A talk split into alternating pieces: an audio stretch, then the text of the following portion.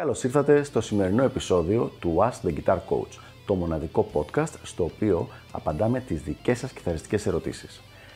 Αν ενδιαφέρεστε να εξελίξετε το παίξιμό σας στο maximum βαθμό, στείλτε μου ένα email στο email ioannis.ioannis.org για να σας ενημερώσω για τα πακέτα εκμάθησης κιθάρας του Elite Guitar Coaching. Πάμε λοιπόν να δούμε τη σημερινή μας ερώτηση.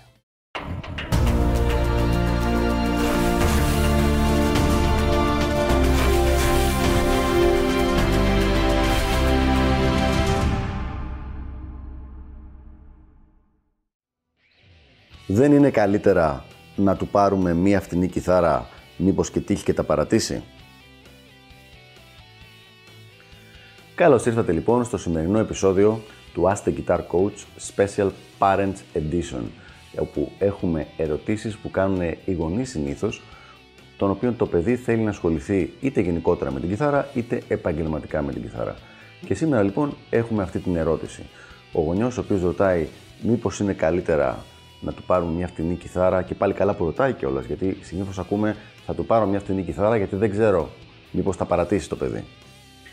Θα δούμε λοιπόν για ποιο λόγο αυτό δεν είναι καλή, δεν είναι έξυπνη λύση, δεν είναι σωστή λύση. Φυσικά ο καθένας έχει το δικαίωμα να κάνει ό,τι θέλει, αλλά υπάρχουν συγκεκριμένοι λόγοι που δεν το κάνουν αυτό την ιδανική επιλογή. Για πάμε να δούμε. Θα πάρουμε λοιπόν το δεχόμενο ότι το παιδί είναι αρχάριος και είναι να ξεκινήσει να πάρει την πρώτη του κιθάρα. Σε αυτή την περίπτωση, επουδενή δεν πρέπει κάποιος να πάει απλά σε ένα τυχαίο μουσικό μαγαζί, είτε είναι ο Νάκας είτε είναι κάποιο άλλο και να πει ε, ποια είναι η πιο φτηνή κιθάρα που έχετε. Είναι πάρα πολύ κακός τρόπος αυτός για δύο λόγους που θα δούμε παρακάτω. Αυτό που πρέπει να κάνει είναι το παιδί για να ξεκινήσει κιθάρα θα πάει σε κάποιο δάσκαλο. Μόλις λοιπόν πάει στο δάσκαλο, θα μιλήσει ο γονιός και το παιδί με το δάσκαλο και ανάλογα με τους στόχους του παιδιού, δηλαδή ανάλογα με το είδος της μουσικής που θέλει να παίξει, ο δάσκαλος θα του συμβουλέψει τι κιθάρα να πάρει. Και μάλιστα είναι πολύ πιθανόν να τον βοηθήσει και ο ίδιος, δηλαδή να του πει να πάρει αυτό το όργανο ή να πάει και μαζί του. Εφόσον λοιπόν αυτό το θέμα το έχουμε ξεκαθαρίσει, πάμε στο επόμενο. Ποιο είναι το χειρότερο σενάριο που μπορεί να έχει ένας αρχάριος κιθαρίστας, ένας που ξεκινάει τώρα κιθάρα, όσο αφορά την αγορά του μουσικού του οργάνου.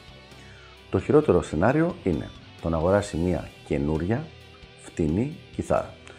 Για δύο λόγους.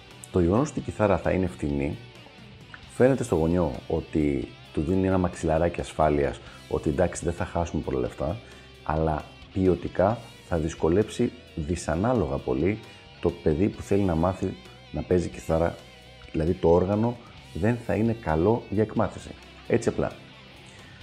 Οπότε λοιπόν θα του κάνει τη δουλειά πολύ πιο δύσκολη και όντως θα αυξήσει τις πιθανότητες να μην συνεχίσει το παιδί γιατί δεν βγάζει καλά αποτελέσματα στο παίξιμό του λόγω της κιθάρας που του πήραν οι γονείς σε περίπτωση που τα παράταγε. Ακούγεται σχεδόν οξύμορο, αλλά στην πραγματικότητα είναι μια αυτοεκπληρούμενη προφητεία. Δηλαδή, ο γονιός παίρνει φτηνή κιθάρα, μπας και τα παρατήσει το παιδί, και το παιδί τίνει στο να τα παρατήσει επειδή η κιθάρα του είναι τόσο φτηνή που δεν μπορεί να ανταποκριθεί και να τον βοηθήσει στο παίξιμό του. Αυτός είναι ο ένας λόγος λοιπόν για τον οποίο δεν θέλουμε φτηνή καινούργια κιθάρα. Ο δεύτερος λόγος είναι ότι μία φτηνή κιθάρα όταν την αγοράσεις πρακτικά την παντρεύεσαι. Δηλαδή, αγοράζεις μια κιθάρα με 200 ευρώ και, ή 150 ευρώ και μετά όταν θες να την πουλήσεις δεν την αγοράζει κανένα.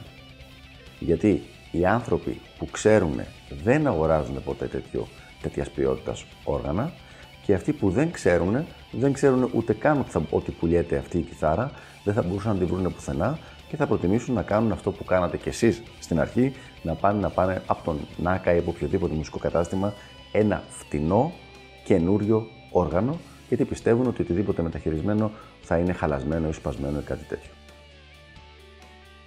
Αυτό το οποίο προτείνω εγώ σαν ιδανικό σενάριο είναι το να αγοράσει μια καλύτερη ποιότητα μεταχειρισμένη κιθάρα.